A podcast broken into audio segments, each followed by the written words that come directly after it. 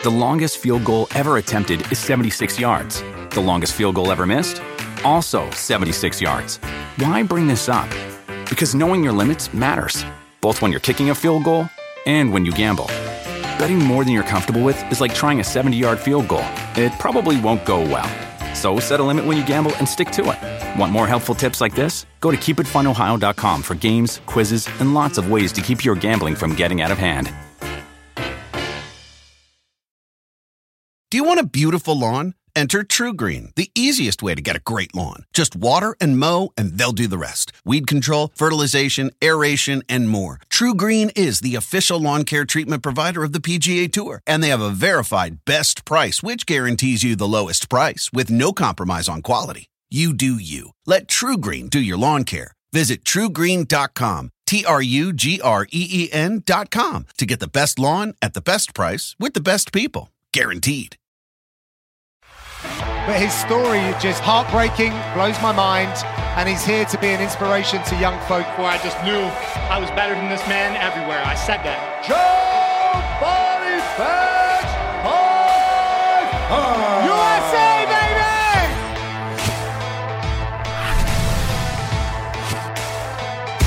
Welcome to UFC Unfiltered. Please tell me that's on video.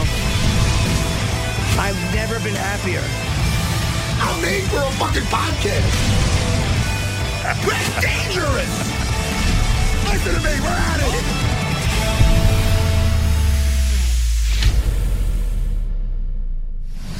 Welcome to UFC Unfiltered. Hey guys, Phoenix Carnevale, how are you? First of all, how are you? I'm good. I'm so happy to be with you, Matt. My co-host, we're gonna catch up today. And uh Coach Plinio Cruz, how are you, my friend? I'm good. How you guys doing, man? And, and I know I seem so unprofessional. Let me, let's tell everybody behind the scenes. I literally just jumped on board. Everybody was here but me. I feel like I'm late. I am late by two minutes, right? You're That's not fine. late. It's America. I'm sorry, coach. Coach, but you can appreciate this.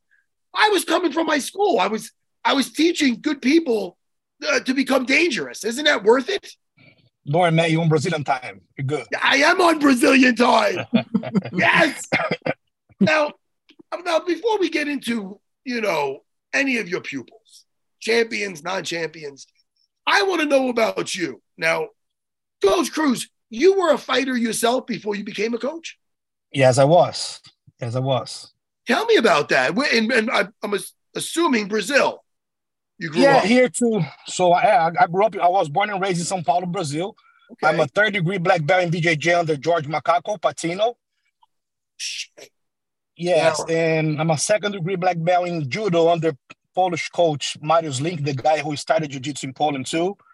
And I've been doing striking for like 25 years because we were a Chute Box affiliation in Brazil too. So that's why I'm the, the beginning of my striking. Now, people might just know your your jujitsu instructor. Um, uh, uh, they call him. I know him as Macaco because I'm an old school guy. Macaco. What does that mean? What does Macaco mean? Monkey in Portuguese. He's monkey. But uh, that was his fighting nickname, correct? Yes. And it, it's uh, it, it's it's what is it? It's it's uh, Jorge Patino. What is it? His last name? Patino, yes. Yeah. Jorge Patino. I, now listen, I you might be uh, you're you little you're younger than me, my friend. I'm sure, Yes. but you're like yes, no shit, coach. No, but listen, but uh, when I was coming up, there was a famous rivalry between Macaco and Ryan Gracie, and they would street fight. They'd fight anytime they seen each other. Did you know about that?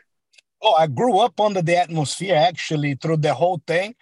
You know what I mean? Me growing up on the team because I used to train there since I was very little. So they put in our minds, you can lose to anybody, cannot lose to a Gracie. Like was like real, like was fun because the rivalry actually brought the sport level of the sport up in São Paulo.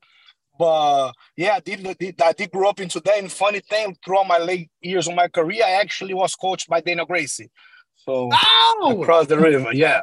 Oh, Daniel's a very good friend of mine. Oh, what a small world. Oh, that's great. So when you grew up in, in Brazil, did, is it one of those not typical stories, but it is pretty typical in martial arts? You get involved with it because you got messed with it, messed with, uh, bullied, or is it be, because of other um, reasons you got into martial arts? Actually, you know what I mean. I grew up on a very like manly environment. Me and my cousins, they used to do capoeira, watch Van Damme movies. They know that manly stuff. Van Damme, Schwarzenegger. So I moved to this neighborhood in São Paulo when I was I, I started judo when I was three because everybody do judo when they're little in Brazil. Then I did for a few years. I stopped.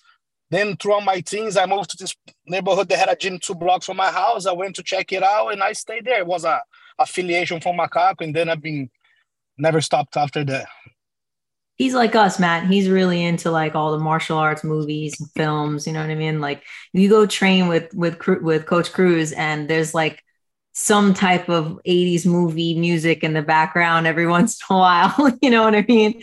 So it's it's a he's he's nerdy like us. Oh i love that. Who was your favorite out of those 80s type movies? Van damme seagal? And who- i'll say van damme at first because you know kickboxer and bloodsport are legendary movies. And then after that bruce lee and everybody else right? But van damme for sure. Now do they say they say never meet your heroes? Did you ever meet? Not yet. Maybe one day. Not yet. Maybe one day. Maybe one day. Oh man, listen. I met. I know a guy that was um in an '80s movie, and I'm not going to say his name because I don't want to embarrass him. But boy, he holds on to that '80s movie. And I seen him at a Comic Con recently, and he's over there, and I don't know, man. He don't resemble that dude no more. And it's like I don't know. Van Damme's a little different because he had a really big career. But it's weird with those one hit wonder guys when they have that thing and you see them at those Comic Cons. I love those Comic Cons. That's a whole other level of being a geek, though, uh, coach. Right. Right. Right. So go ahead, Phoenix. Go ahead. Just sprinkle in some questions to coach. Well, I, I mean, coach, your last fight was in 2017. When did you know, like, okay, I'm going to stop fighting now and I'm going to transition into being in people's corners? Actually my last fight in America was 2017, 2019. I did my last fight before pandemic, but when I fought there, I was already coaching, and like helping with Alex Kent von Glory because even though BJJ was where I basically started, but since I was trained on a on a, on a gym for strikers, we were all like basically a Chute Box Academy striking school in São Paulo. So then from there, I also trained boxing too because when I reached the purple belt level of jiu-jitsu, I already knew that I wanted to fight MMA because we had so many killers at the gym. So I started preparing my striking. But I met Alex around 29, 2016, and then 2018, I, I was in his first corner at Glory, and then I cornered him throughout his Glory career. So was kind of like doing both at the same time. Then after pandemic came and this guy started blowing up out of proportion, famous. So I had to focus more on the coaching aspects. Was that hard for you to let it go, to like let the fighting part of it go?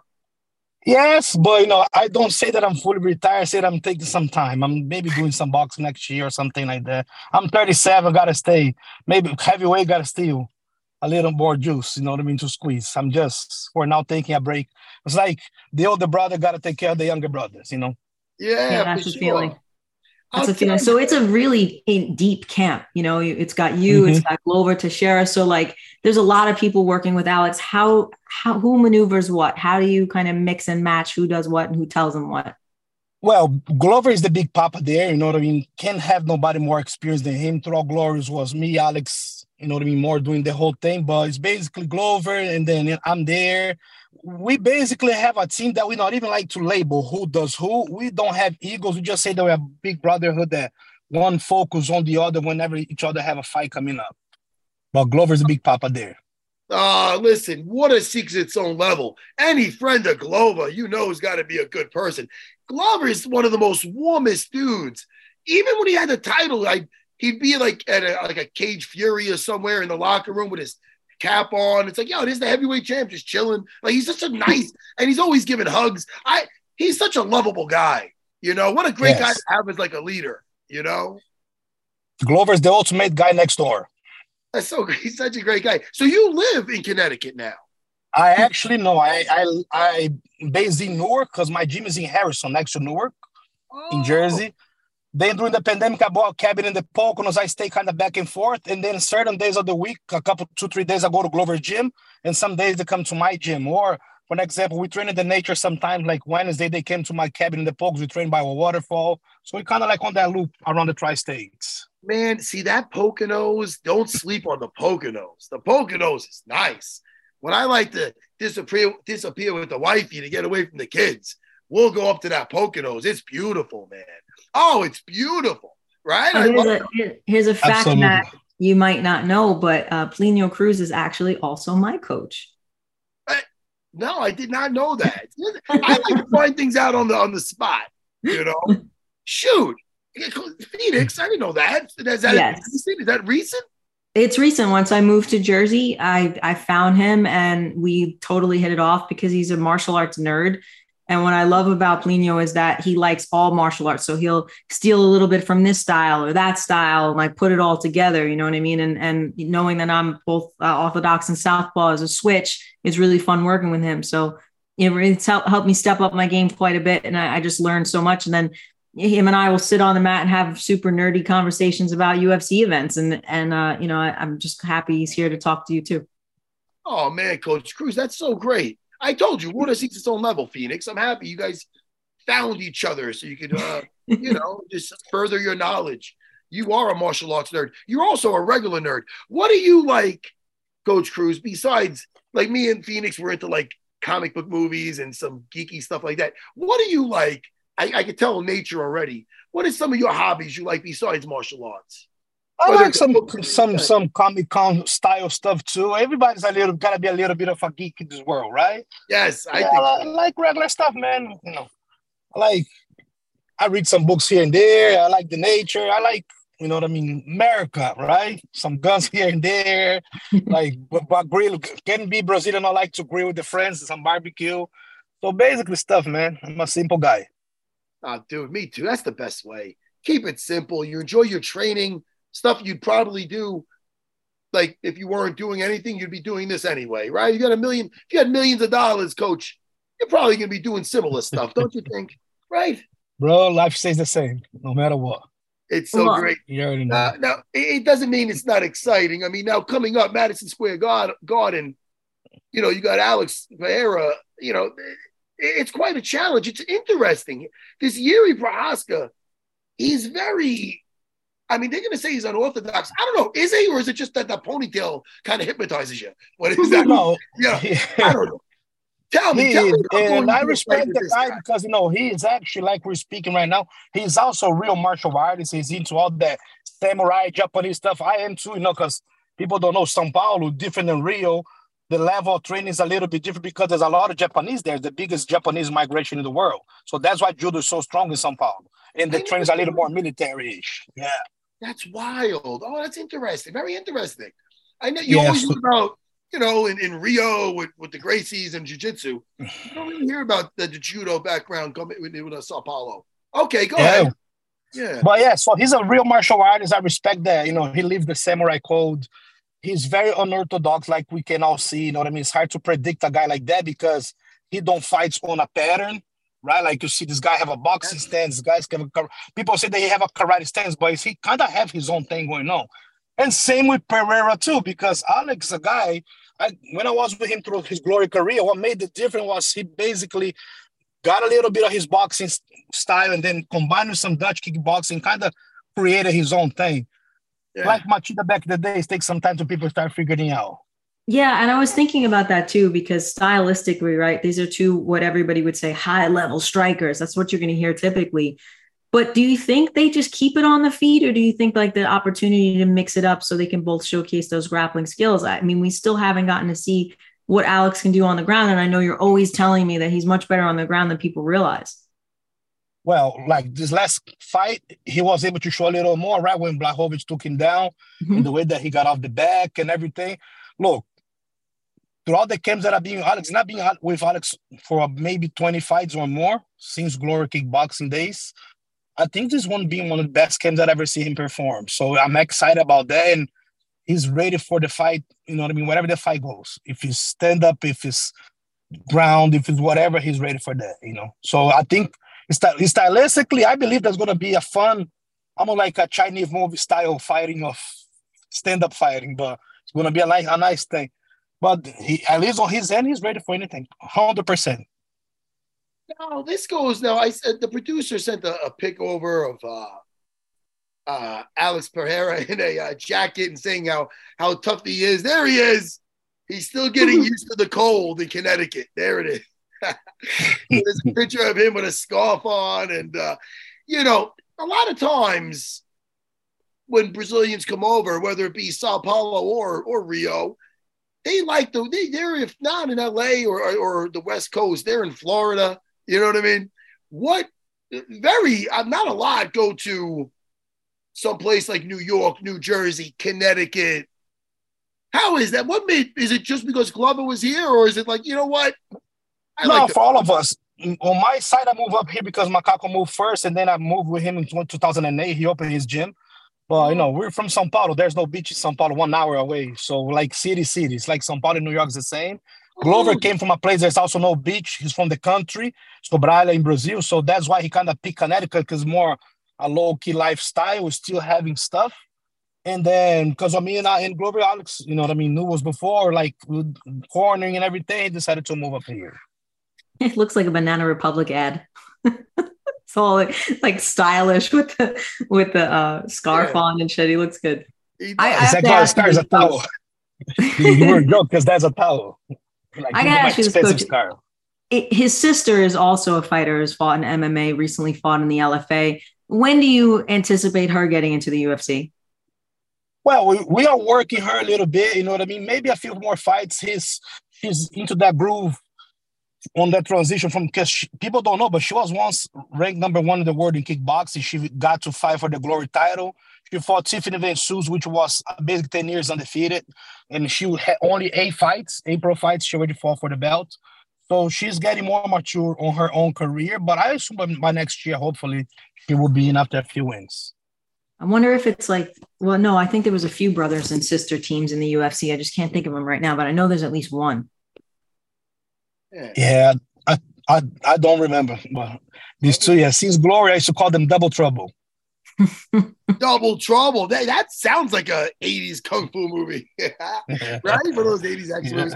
Well, listen, hey, Coach Cruz, we could talk to you all day. We want to say good luck with that upcoming fight. It's so exciting, November 11th.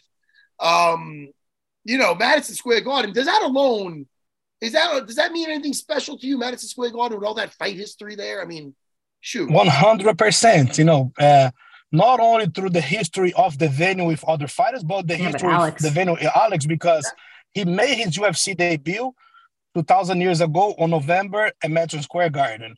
He became the middleweight champion last year at Madison Square Garden. Now he had the chance to become not only light heavyweight champion, but also people don't take this for granted, but is will be the only guy in history that won two divisions in two major combat sports. So because I think Overeem back in the days won Dream and K1, but he never won the UFC belt. Alex would be the he's already is the first guy who crossed championship through both sports, but now he'll be cementing that. But because in kickbox he was middleweight light heavyweight champ, now middleweight light heavyweight champion MMA so in the UFC. So that's have definitely a special taste for us. Madison Square Garden have that little mystic behind. Yeah, it's crazy because it it feels like Alex just came onto the scene so quickly. Like it's probably one of the fastest rises I've seen in, in, in MMA. But see, the thing is, we, we, people say that there's a very Chinese saying that bamboo bamboo trees they stay eight, eight years on the ground, and then one year they sparkle up 20 feet. He already came to the UFC as a mature fighter.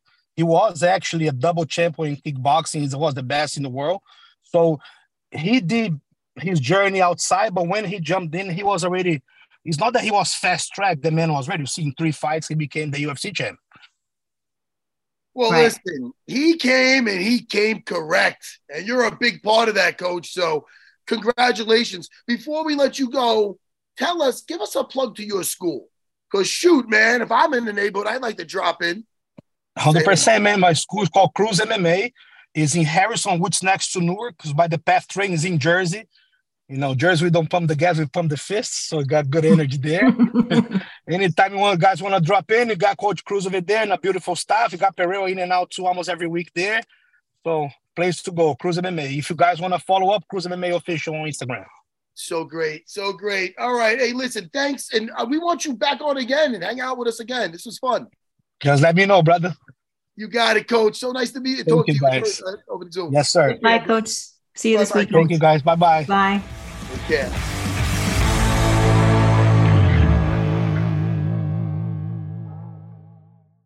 This episode of UFC Unfiltered is sponsored by VeChain, official blockchain partner of UFC. As 2023 approaches its end, this is your chance to experience the ultimate fighting championship like never before with the VeChain community. Don't miss your opportunity to immerse yourself in the full UFC experience during the last pay per view of the year, UFC 296 in Las Vegas this December.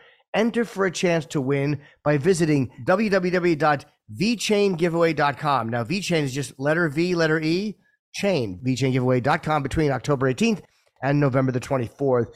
Digital technologies are the future, and VeChain is building their foundations with advanced blockchain technology. VeChain helps people, companies, societies unite their efforts by contributing to tackling sustainability challenges together.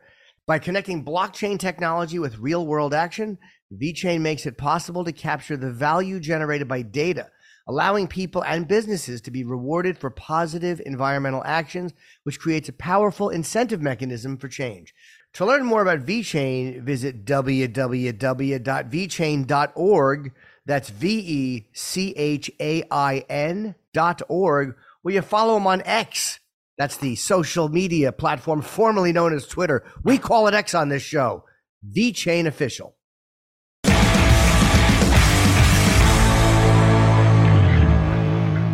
Hey, Phoenix, I'm loving that you're you're back to being on the mat. You know what I mean? I remember you were find you were trying to find a home the last we Yeah. spoke. And Yeah. uh, you did. So I did. I did. I do mostly my stand up with Plinio, but um, you know, I've listen, if I don't train, I lose my mind. I'm like a pedigree dog. If I don't if I don't get out and run or get out and exercise, I start ripping the house apart. I could just get cranky. so just to get in in some training is like it, it's the thing that levels me out. Yeah, listen, I need my training. I like like I said, I I literally walked in the door today, went right up to give my wife a kiss. My kids came, you know, because I, I saw my wife this morning, but my kids I don't see them because I leave when they're sleeping because I do that 7 a.m. class a few days a week. So I teach that. So I leave early. I leave early because I like to get situated, you know. And uh, so, you know, I get I leave and I do that. And on Mondays, a lot of times I I stick around and I do that noon class also. It, I feel almost like I'm going back in time 20 years when I owned my first school, when I would be living at the school where I'd wake up, teach, because in between the first and second class, a lot of times, Phoenix, I take a nice little nap. I got a little thing Mhm. that is up there. So it's like, I don't know, it kind of reminiscent of when I'm a kid. You know what I mean? Not a Yeah. kid, a kid compared to now. So, and it's, dude, you know why? Because it's just so much fun. I just have a good time. And you like lived in your first gym too, didn't you? Oh, 100%. Yeah. My I remember you telling me that. Yeah, yeah. My it, it opened it up. I was having a I was between apartments. So I'm like, you know what? Let me while I'm looking, let me just have a place for a couple of months. That couple of months ended up being a couple of years. But hey, man, it's all part of the journey. Soon we're gonna be having Joe Pyfer on. Now, Oh, crazy out. interesting life and an athlete and just just like killer instincts one of the nastiest hooks left hooks you'll see in the business um he is a real talent I mean, now does he have a family now? Is he married? i don't know i don't know his situation i know that like he comes from an extremely crazy broken home he had a Yeah. documentary that's recently coming out uh he's he's a fascinating character he's very open about his childhood struggles doesn't necessarily want to be a role model per se like he talks about that quite a bit but I mean, you are when you came from absolutely nothing and then you wound up being a guy that Dana White says, if you want to get in the UFC, act like Joe Pyfer. Like that's like a quote that he has now because he said that on the contender series. So he's definitely like one of those people that, you know, you look at that literally had nothing, was homeless, like similar to Francis Ngannou, Yeah. um, you know, had absolutely nothing and like is just fighting is rising him to the absolute top. Oh, he oh he was down and out. You're saying? home he was like homeless he uh, you know he had like super childhood troubles a coach took him in there's a documentary coming out all about this like he was like a On him? He's got his own documentary coming out. Yeah yeah he was physically abused by his parents like it, it's it's a like really crazy story Uh, well, listen, Joe Pyfer is 3 and 0 in the UFC. And so far, all three is by uh, finishes. Mhm. Okay. two knockouts and a submission. So shit, he's well rounded. He's in the waiting room. Let's bring in Joe Pyfer. Let's get to know Joe Pyfer. And then me and you are going to catch up after about Okay. what the heck you're into lately, what you're watching. Did you ever watch Dune? Yes, I did. Did you like it? I Thought it was really loud. I know that sounds like I'm 86 Right. years old, but it was very loud. What, if I There's said, oh, There's a great Pyfer? fight scene in it. There's a great collie scene in it. I liked. Hold on. Did I just pronounce his name wrong? Tell me before you get it on. I don't want to embarrass myself. Leave you know. Piper. Like Huh? pie, like pie in the sky. Pyfer. I thought I said Piper. And he, do you hear us, Piper? I can hear you. I Nice didn't hear to what meet you you. said. I didn't hear What's what you that? said though. Yeah, dude, because he, he he he he puts it in like uh like big big uh print Pyfer. I go, fuck man, that's my accent. I thought I said that. Joe, nice to meet you, bro. Nice to meet you, Matt. Now, now, uh, this is Phoenix Carnevale, my co-host. What's up, Joe? In case you thought Jimmy feel- looked did, you, did you interview me one time for CES? Probably. Yes, I did. Ah, yeah, it would have been my second pro fight. I feel like I remember your face. or Yeah. Yeah, you're a badass. something. Nasty, beautiful left hook, by the way. thank you, thank you. dude. Hey, Joe, things are going great for you, man. As far, I mean, th- I- th- listen, three and zero in the UFC is not easy. I mean, you didn't, didn't seem like you had that UFC jitters. I mean, all finishes, two by KO, TKO, and the other, and and the other one by the last one by submission, which was, which was just beautifully brutal. I mean, I want to, I want to hear about your journey, dude. I've heard about you coming from a, a very, very um, you know, violent household. I mean, you could tell me better than you know. Could you let me know a little bit about you, your background? Yeah, man. I mean, I so first and foremost, I started mixed martial arts. Primarily, jujitsu was my foundation at four and a half years old. Oh, wow. My dad was born in Kensington, Philadelphia, so he had always had like boxing ties to the city. Always would go up there and train. Wound up meeting a guy named Steve Haig who owned Fight Factory, which is where Eddie Alvarez started out of. Um, but before that, he got that gym. We were all out of a school called uh, Body Arts, and that's where Steve Haig was. My dad, Eddie Alvarez, was 19 years old. I was like five years old. Um, so that's where I started uh, in my MMA experience, jujitsu introduction. And uh, when Eddie was like, ah, I'm just going to try this shit. I'm a street fighter. Let me see if I like it. And then, you know, his first fight, he got a knockout. So as my dad started to learn, I started to learn. Um, obviously, with without an option to to choose, I was forced into it. And, you know, I'm not regretful of it whatsoever, but uh, it was a very abusive way to learn um, with the way my dad was. And, uh, you know, um, all of us kids receiving brutal punishment from him physically, uh, verbally. You know, my mom was quite involved as well, but more or less on the verbal end. And uh, yeah, I mean, I had a rough background, whatnot. I had to leave and run away from home. So I didn't kill him, he didn't kill me, type of deal. And uh, or I didn't, you know, hurt myself. So um, yeah, left when I was 16 years old, and I never abandoned jujitsu or or MMA throughout this process and throughout all these years, though. Well, that's great because you could have just put that in a connection with the abuse, with you know, oh, this is e-, like you could have just been like that. Could have just reminded you of your father, like you know what I mean? Because you Yeah. got into you. What is it about the training that you enjoyed? Because it sounds like it was a rough learning ex- environment. Like Yeah, I mean, I, I, I mean, here- a couple of examples are just, you know, I, I used to think I had a learning disability because when you're told that, you know, quite frankly, like you're fucking retarded, you're this and blah, blah, blah. I mean, every single day, uh, and I couldn't get a move or I didn't get it fast enough. You get slapped. Or if you go out and compete like I used to do, uh, if I won, I beat a tomato can where the, where the words chosen. Uh, and then if I lost, I was I was representing his name terribly, and I was a disgrace, and I'll never be shit. But uh, janitor, sweeping floors, and cleaning toilet bowls. So, uh, or you know, you get your ass whooped because you didn't listen, and how dare you disrespect me and embarrass me, and all. You know, it was always about his image. And uh, you know, as I got older, it became this thing where as I started to train with other people, or as I went, I was homeschooled until eighth grade.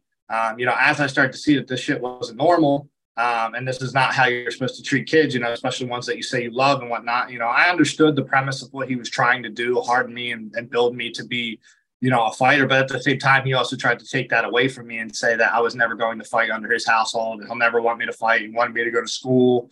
And it's like, with what foundation, brother? Like, we were homeschooled. You didn't teach us an ounce of homeschool. Like, so uh, it just, I was kind of one of those kids that was left emotionally to figure out emotions and, uh, you know, got beat in the process and getting kicked, stopped, uh, and, and, you know, beat up most of the, most of your life makes it very difficult to learn things in a receptive way.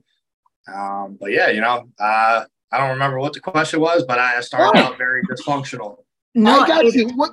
I'm sorry, Phoenix. Was there any influences that stepped in that were positive for you? Because it seemed you got your shit together, Joe. So I mean, what helped you get there? Yeah, I mean, the positive role model was just being in the gym and looking forward to seeing adults. You know, I, I didn't click with kids. So when I was in eighth grade and I finally went to high school, uh, and, and, got out of middle school and went over to high school, like I was the oddball out. Like I, I didn't socialize normally. I was a fucking weird kid, you know, and that, that's just best, basically the, the way that I can say is weird and, um, and weird in a way that I didn't understand. I was so intense as a child, like talking about fighting people and this, I'm going to be a fighter. I'm going to be in the UFC and da, da, da, da, like kids didn't understand that. Um, and they didn't, you know, I feel like I was ahead of it because of what I was going through. I was ahead of, you know, goal achievements wise, you know, like I, I knew my direction. I wanted to fight. I'd already made it up in my mind. It was a dream. It was a, a love. And I guess I basically built my, uh, I built my emotional uh, stability and confidence through being accepted at a gym. Because even though my dad was abusive, when I would go to the gym, they were all receptive of me. I was the youngest kid in there scrapping with grown men at 13 years old, heel hooking dudes, like legitimately heel hooking purple belts and brown belts that were you know, like 160, 170. Couldn't deal with do it to the other guys, but as a 13 year old, like I, I, was a strong dude. So uh, yeah, I mean, going to the gym was my positive role model, and, and obviously people like Sam Morpizza, who I just had in my corner recently. Um, you know, he gave me a big portion of his time.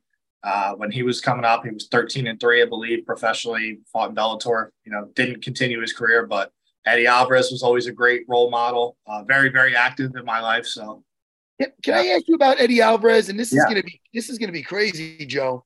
You were there for Eddie's first fight. I was not there, but okay. I like I was around. Uh, okay, okay. Was there. I was. Okay.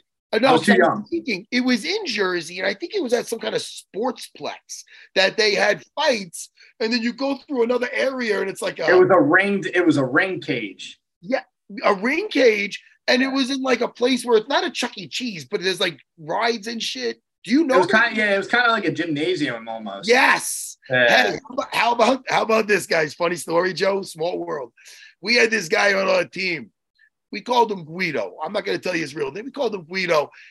Typical, typical Long Island guy. Not this kind of Long Island guy. Not a guy you like to have a beer with. More of that tough guy, you know? A yeah. guy I always said I if I, I I don't train with me now, but I'm like, yo, if I met this guy under any other circumstances, I'd want to smack him. Okay. So he's that typical Long Island tough guy. He wanted to fight. How about this? All right, we'll get a guy with no fights also. Dude, it was fucking Eddie Alvarez. nah. so we get this Long Island kind of want to be tough guy. He fights Eddie Alvarez. Dude. And, he, and, and listen, to Guido's point, he wasn't a pussy, but it's Eddie Alvarez. At the time, we didn't yeah. know what you know, he gave Eddie like I think one punch then it was a that oh then he awoke in a beast that he's that's still that's murdering great. people. So yeah, that's so funny. So I'm like, holy crap, there's a chance it could have been there.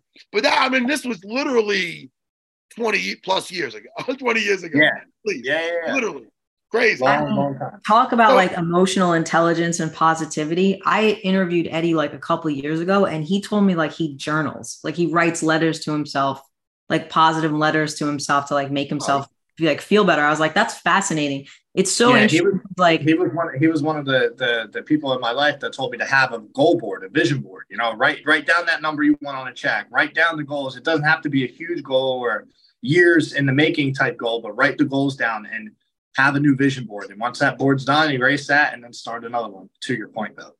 Yeah, and I and it's funny because uh, you know I always say this. I kind of feel bad for guys because it's we've been in this society where you have to be like super tough, and then if you are soft, then you're like super soft. But uh, guys like you and Eddie have found that middle ground where you have this level of emotional intelligence where you're like very self aware. And um, I think I was so impressed with you, Joe, because you had this quote that says, "Anger doesn't work as motivation." Can you explain what that means and how that helps you as a fighter? Yeah, I mean, yeah, absolutely. Uh, it's that was one of my most important lessons because it was when I lost my first legitimate professional fight, uh, and I lost to Jonathan Potty, a guy who I still talk to today, and, and you know, not to disrespect his record, but he's he hasn't had uh, the best trajectory for his career. And I was dominating the fight and everything, but it was one of those things where I knew I wasn't mentally. I, I was. I've always struggled with like suicide and like health. You know, like uh, just just health um, mental health things. And, um, you know, I was particularly struggling in this fight and no excuse, you know, he beat me, but I used to fight out of anger because I always wanted to prove my dad wrong, like telling me I'd be a janitor, sweeping floors, or, you know, a lot of other negative things that I don't need to say. But, you know, uh, it, it was something that I was like, I'm going to show him, I'm going to show him, I'm going to show him. So I used to go out there and you watch my early fights, I used to just bring it to dudes. And I mean like anger punch, just like almost Eddie Alvarez style. Like I used to just run out there, boom, boom, boom, boom. And I'd get the wins. But at a certain level that starts to die down, you can't you can't approach skilled men with that type of aggression. Um, you know, you'll get caught yourself. So uh, that fight, I went out there and and for the first time I wasn't angry. And I had no idea what I was fighting for. When that emotion wasn't there, I was like, oh shit, I'm lost. And it's not that deep. Like anger isn't that deep. So that's why you can't that's why I said that because I don't think anger is everlasting. It's only a phase. It's only in a moment. It's only when you think about it. It's not.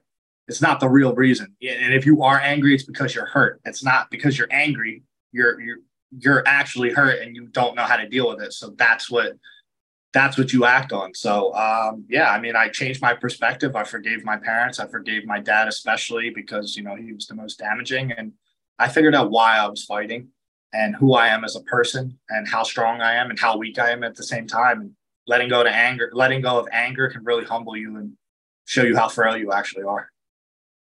Joe, that that's that's really I'm telling you, very insightful.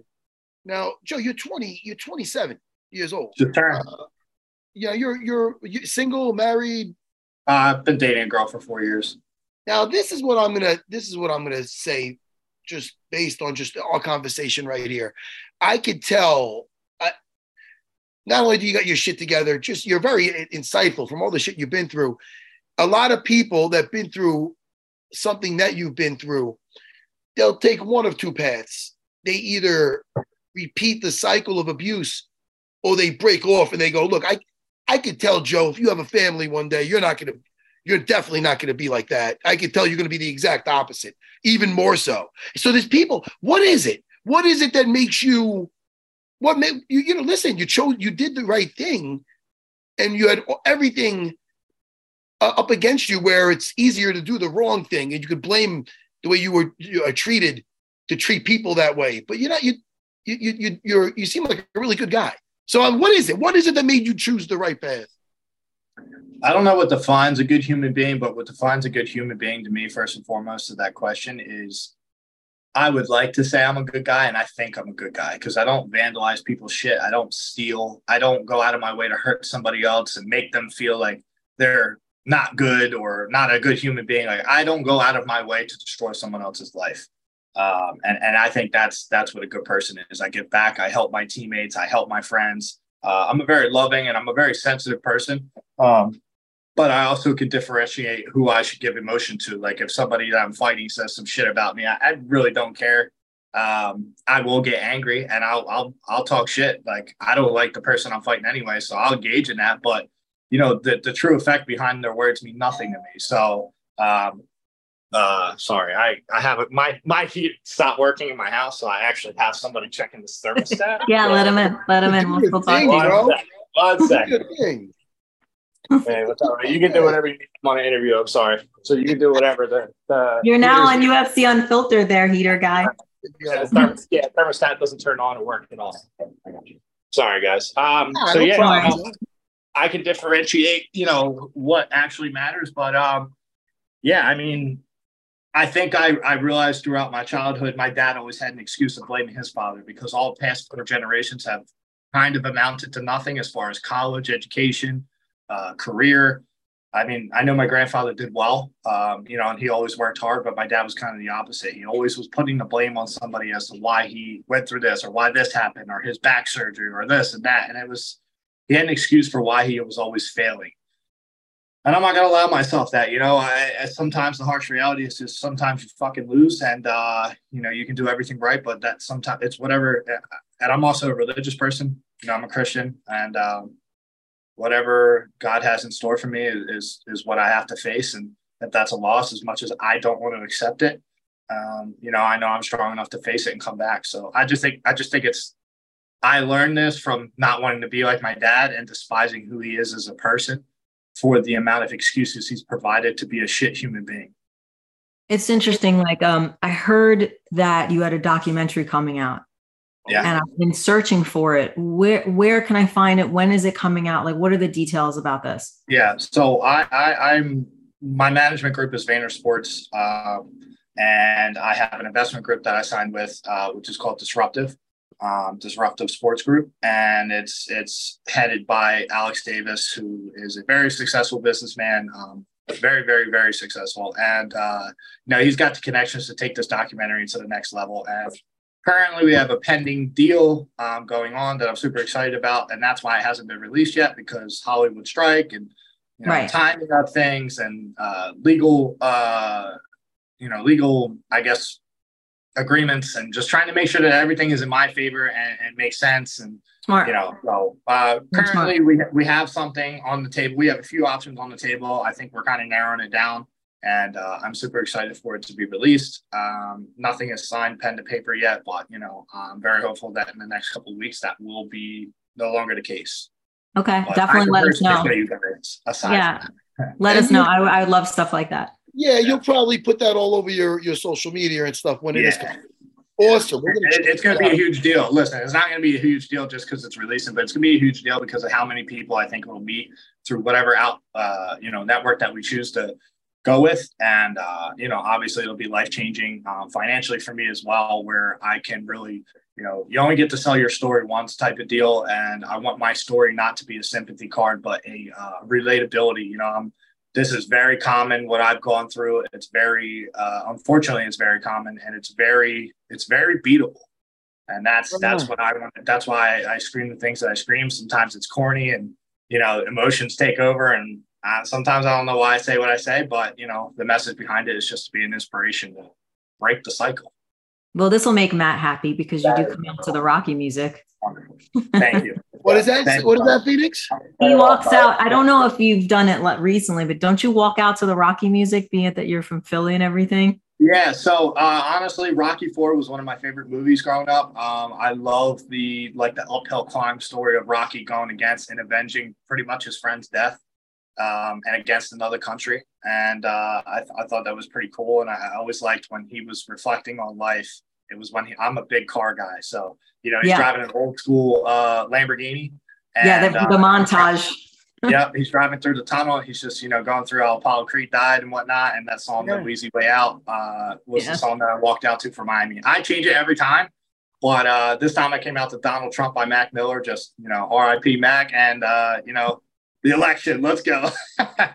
No, okay. So I have to ask you this question since you're a car enthusiast, right? What is your fantasy, like 100% dream car that, you know, once you win a title, like is the car you're going to get? What's the yeah, fantasy? uh, that's the brand new Dodge Viper ACR with the big wing, uh, yellow and black stripe. One of my dream cars, one of my favorites. Can't wait to have it. Can't wait to get it. I'm also promised it. Alex Davis, I'm going to say it because he said when I win a belt, he'll buy me one. So, you know, I really want to win the belt just because fuck the belt. I want the car. I'm a car guy. I want a garage. I want to buy a house too, you know. So that's that's what I'm hoping to do soon. I want to buy a house. I want to have a garage, and that's like my therapy. You know, put on some tunes, work with my hands, and you know, enjoy the shit that I love outside of fighting as well. Ah, so great. Hey, listen, be- before we let you go, let- Joe, tell us, you're so exciting. 3 and 0 in the UFC, all finishes. Give us a name. We want to see you fight again, man. Entertaining as heck. Tell Yeah. me, who are we looking I- for, I- brother? I want so he's already fighting, and I'm actually going to be cornering this man, Brendan Allen. oh, um, yes. ag- Against Paul, Paul, Craig. Craig. Uh, That's right. Yeah, I really do want to fight Paul Craig. There's something about him I just don't fucking like his face. I don't know what it is. I, I'm one of them guys that's like I'll I am judgmental and I just I don't like the whole painting your face, going forehead to forehead with people. I don't like that shit. Like don't touch me or I'm gonna headbutt the shit out of you. So I just I don't know. I don't I don't like him. I think he's a shitty fighter. Uh and he's got good jiu-jitsu, don't get me wrong. So I shouldn't say shitty fighter. Like I, I I do respect him as much as I don't like him. I respect him. He's tough. But I think he's you know, and I mean this, I don't mean it respectfully. Yeah. Like it is what it is. Like Gerald Meerschaert to me is a shit fighter. And I said that beforehand. I said it after, you know, he's well, you a good put him dude. out. Yeah. Yeah, he's, he's a good dude, but I always said like he's like the best worst middleweight. And I think Paul Craig is kind of a step up from that because he's bigger, but he's also like the best worst middleweight. So uh, and he's got a ranking, you know what I mean? So right. I do think Brendan Allen's gonna walk over him and I want to be there and I kind of want the beef, you know what I mean? I want I want the I want the problems with him. And uh yeah, I mean I think it's a good fight for me. He's a big dude, he's got a big name. And let me get some of that name. Let me get some of that hype. But uh and if not him, Andre Muniz, and if not him, we'll see how Rodolfo Vieira does. I'd love to fight him too. Ah, dude. How, what about Bo Nickal? Ooh. I don't think they're going to give me him. Um, okay. But make no mistake, I am not some punk fucking middleweight that can't wrestle. So bring that shit, motherfucker. I'll sleep your ass. Like I, I'm not. I'm not one of these guys that you're going to intimidate. You know, do the stare down shit or oh you're an NCAA. This is MMA and I know MMA. I know it better than anybody else. So you were battling a ton of injuries and stuff like that too. So how have you been feeling, and when do you predict like we'll be a get back in their date? Yeah, so this is why I'm excited for the Paul Craig and the Rodolfo Vieira fight because I'm going to fight next year. I'm not fighting this year. I don't care what anybody says. Like I know my body, I know my health. Dana White and Hunter Campbell said that they were going to, you know, get stem cells for me. So yeah. I'm waiting on that currently. I do need it. I had a slap tear in my in my labrum. I want to make sure that that's healed up. I also think I fractured my hand during the the last camp, I had staph, I had infection. So my body was through a lot. I was I had staph two weeks in two spots. I had it on my forearm and on my bicep two weeks wow. before I fought a goal. And I was on antibiotics and whatnot. So I was, you know, I was in bad shape leading into this fight, even mentally. Um, so yeah, I'm gonna take a. I, I did my job, you know. I did my job. I'm 27. I won a bonus, and I'm gonna relax a little bit. I, I wanna I wanna enjoy the holiday for once, and uh, I don't need to rush my career. I'm in a good spot. Um, I know that that's not what a lot of people like. They want you to be active, active, active. But I'm a bigger body. I can't cut the weight that fast, and uh, I think I'm more injury prone when I turn around too fast. Well, yeah, I'm that's very say, true. Hey man, what hey, you're Dennis Buzukja coming up too, baby. I love that kid. Oh, a bazooka? Yeah. Yeah, man. I was just with them last night over at uh, Law MMA. Uh, you got Dennis Buzukja. We have Nazim fighting Nas, and uh, also Matt Steamroller. So MSG is going to be fucking insane. Yeah, I was going to uh, be there, but I'll be out in Arizona, unfortunately. But I, I, was happy. I wanted to see my. I wanted to see Dennis fight, man. I've always been pulling for him since I won my contract. Oh, that's oh, that's so great, man. He's such a good kid. He's a good yeah. kid, and he never cut any corners. He always he was in class, just did his time, and never tried to try to you know, kind of, kind of, yeah, just just showed up. He would drive to from to Staten Island to Long Island, and uh, I'm so happy for his success. And Joe, I'm very happy for your for, to your for, hold on, I'm stuttering. I'm very happy for your success, and uh, you've been through a lot, but you really seem like a great guy. You're a fantastic fighter, and please come back on again with us, man. This was great, Joe. Yeah, allow me on whenever, man. I'm not. I'm not. I, I don't like these guys that are all fucking. I'm too busy. Like this is my life. I don't do anything else. I, if I'm not doing this, I'm fucking playing video games or lifting weights and working on cars. Wait, wait, wait, wait. One second, please. What video games? Call of Duty, baby, Warzone, dog. I love it. I love it. Listen, if you get a chance, you get another bonus, whatever it is, get the fucking VR, the Oculus Quest 2. I live in that goddamn thing. Population one. And I just got a game last night. Sorry? What are you playing on that? I play. It's the Oculus Quest 2, even though I'm going to get the new one. Is it called that? Yeah, it's yeah. It's the it's the portable one. Uh, Oculus okay. Quest, and I bring it when I travel, dude. I'm a nerd. I talked about it when I was on Rogan. Yeah. Uh, I play Population One. It's a shooter. Uh, uh, you get in the squads, and it's oh fucking so fun. I was playing last night with Kevin Casey. He's a jiu-jitsu guy. You know Kevin. But anyway, yeah. so much fun. But I oh yeah. listen. We're gonna save all this geek shit for the next time. But yeah, I love the video games. Joe uh, Pyfer, man, congrats on everything, dude. Thank you, bro. Thank you. I appreciate Thanks, it. Man. Thanks, Matt. All right. We'll talk Great again. seeing you, Joe. Nice Take care, Joe. Thank, Thank you. you. Peace.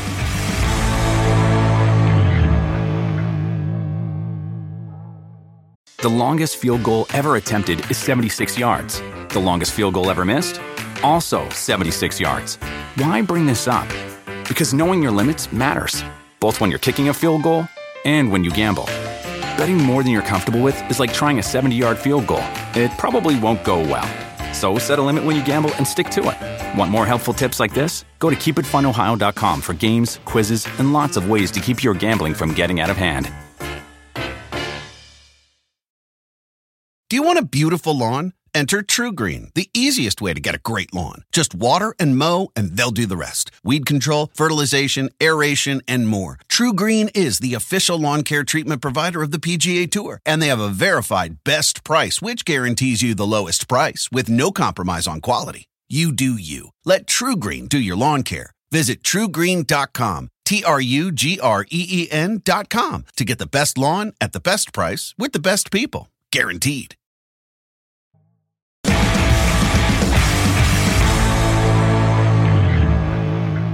Hey man, what a listen. I guess what? That guy's gonna do all right for himself. Oh hell yeah! I'm such emotional intelligence and just like the freedom to talk about it that like just shows that shows a lot. Oh, that reminds me of Paul Craig. Freedom. but that Brendan Allen versus Paul Craig fight is coming up. That is November 18th at the Apex. It's a middleweight fight, and it's cool because I love Brendan Allen. He was in the LFA. He was an LFA champion. Paul Craig, you know, moved to middleweight in July, I think, and it paid off for him. Uh, who did he beat? Oh, it was Muniz. He actually a T- TKO Muniz. So that's a fun fight. Um, I don't know. That's one that I'm looking forward to.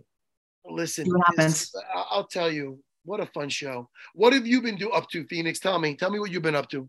I was working on those voiceovers for the pop culture inspiration for this product called Hatch, which is like the device, like when you can't sleep at night and you wake up in the morning, you want some inspiration, you click on my channel, and I'm like, what can you learn from Batman? What can you learn from Ferris Bueller's Day Off? So I just finished 30 voiceovers about all things pop culture. And that was I've fun. Heard, I've heard a few and I like them a lot. You send them to me and I enjoy them. Tell, now, where could somebody listen? I want somebody to be able to get that and listen to your work.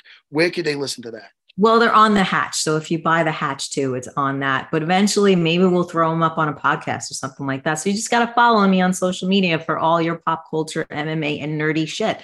That's what I'm here for. What, what is your social media? It's just my first and last name. That's it. Phoenix Carnevale. Phoenix Carnevale. Yep. That's so great.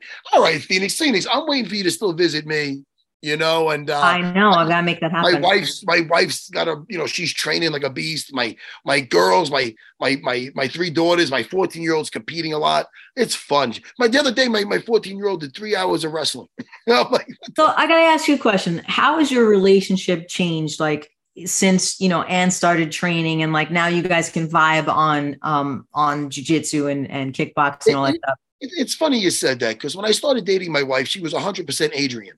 Now she's more like Lagertha from Vikings. She's fucking so uh, you know, she it's it's it's you know, you either grow together or you grow apart. And um the fact that my wife's interests are all combat sport related does not hurt our relationship at all. It actually helps it. Where now that she was she, you know, you know, I, I told the story before. She never even did a sport in high school, but she started doing kickboxing to lose weight between our three daughters Next thing you know, she's taking a fight. Now she's 3 and 0 as an amateur kickboxer. And she, you know, she's 40 now and she's still actually competing, you know, and she might even take a one MMA fight. Who knows? She's thinking about it. So, you know, now she's a blue belt in jiu-jitsu and she she really started to, to really go deep into jiu-jitsu, starting with the women's class now and then going into the co-ed class. And me and her now could roll, we roll for like sometimes 45 minutes to an hour at a clip. You know, you know with jiu-jitsu, if if you if a person knows us by the time they're their blue belt and they know they don't have to have all the answers, but they have an answer for an up. You you take their back. They know how to get out at least one or two ways. You mount them. They have several ways out. You get cross-eyed. They get on top. So if they know these these different way escapes, so many, only so many ways to hold somebody in. Uh, then you could you could flow roll with them. You can get them in right. bad positions. They escape. They attack you. You get out. So we train for a long we trained for a long time. So now she's jumping in jujitsu competitions and she's doing well. So it's fun, dude. So I'll tell you, Phoenix, to answer your question, um, it, it, it just it just strengthens the relationship. You know, you know Yeah. why? Because as she gets older, now she's you know we're both a little bit older. Like she could be, she could have got into Zumba. I'm not shitting on it, but then Right. I'm at my academy and she's got to be over at the Zumba, or I'm at the academy, she's into Pilates. No, she's at my school. If I'm here, she's in the, she's hitting the, you know, she's either doing the kickboxing or jujitsu. So it's a, it's a strong, it's a, it's, it's a positive thing. You know? yeah, I just think it's cool that you if you have to watch a fight for work, she'll sit there and be like, "Oh, I really liked how he got out of that submission," or you know, "Oh, watch his transition." Like it just it gives you something to vibe on. that's great and that's oh that's fantastic but even more so you know what i do like i said earlier is all i do is go i'm a you know i'm a hermit man. I don't go nowhere to phoenix. I went to comic-con. That was fun. I can tell you that. That was a blast. But uh you know i go to my house i go to my school. My school's very it's just people i like. If i don't like somebody i get them right the fuck out of there. So i teach good people to be dangerous. And my fact that you know i make it such a good time there with good vibes and the fact that my family hangs out there all the time, it's just the positive thing. Where was I going with that? That was it. That was it. You That just- was it. You get to All see your right, family more because you never leave the house or go to the gym. That is, there. that is it. What are you watching? Anything new on Netflix or I'm kind of disappointed with Loki. I'm like, what the f is going on? I'm so about this? confused. I didn't even get into it because a lot of my kids weren't into the last one. Only my I loved the first season. I'm wearing a Loki shirt right now. It is cool. No, I I liked it too. I gotta I gotta get back into that. But um, I recommend for the holiday season, people watch Hubie Halloween with Adam Sandler. If you Okay. like any of his work, especially his earlier work, I love him. you will love it. It's just goofy and fun. And uh rest in peace, Ray Liotta. Uh Yeah. also, um what was I going to say? I'm watching I went back into a sci-fi show called The Expanse. And Oh, uh, haven't seen it. we had Wesley Chatham on, and Res- Wesley Chatham, he he's in The Expanse. He plays Amos, who's like my favorite character, who's a borderline psychopath who makes the right decisions. Uh, it- it's um, yeah, what a what a what a it's, it, it, that shows. It, I'll tell you right now, there's some like politics in it and stuff with Mars and yada yada, but uh, the action in it and the character work, the characters in it, it's fun. Well, here's my bucket list for you and UFC Unfiltered. Okay. I've been on the show maybe 15 times now, and I just I want one thing. Yes. Scott Adkins. Sorry. Scott Adkins. Scott Adkins, he's a well-known martial artist and stunt guy. He was in Doctor Strange, he was in The Last John Wick. He's just he's a god in martial arts and film and TV. And we would totally nerd out with him, Matt. So we need to get Scott Adkins on the show. He also has a podcast called The Art of Action, where he interviews all the old school martial arts guys.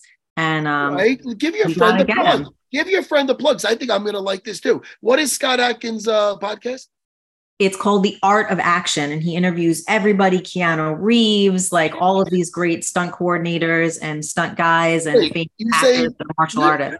You're saying he, he interviews uh, Keanu Reeves? Yeah.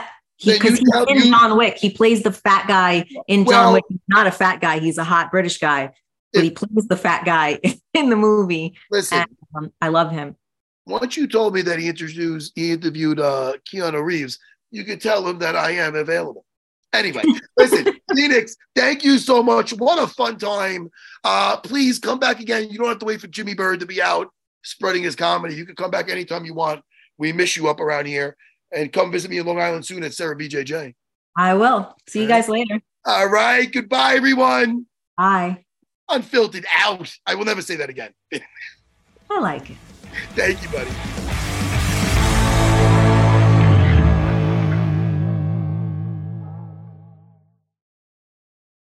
The longest field goal ever attempted is 76 yards. The longest field goal ever missed? Also 76 yards. Why bring this up? Because knowing your limits matters, both when you're kicking a field goal and when you gamble. Betting more than you're comfortable with is like trying a 70 yard field goal, it probably won't go well. So set a limit when you gamble and stick to it. Want more helpful tips like this? Go to keepitfunohio.com for games, quizzes, and lots of ways to keep your gambling from getting out of hand.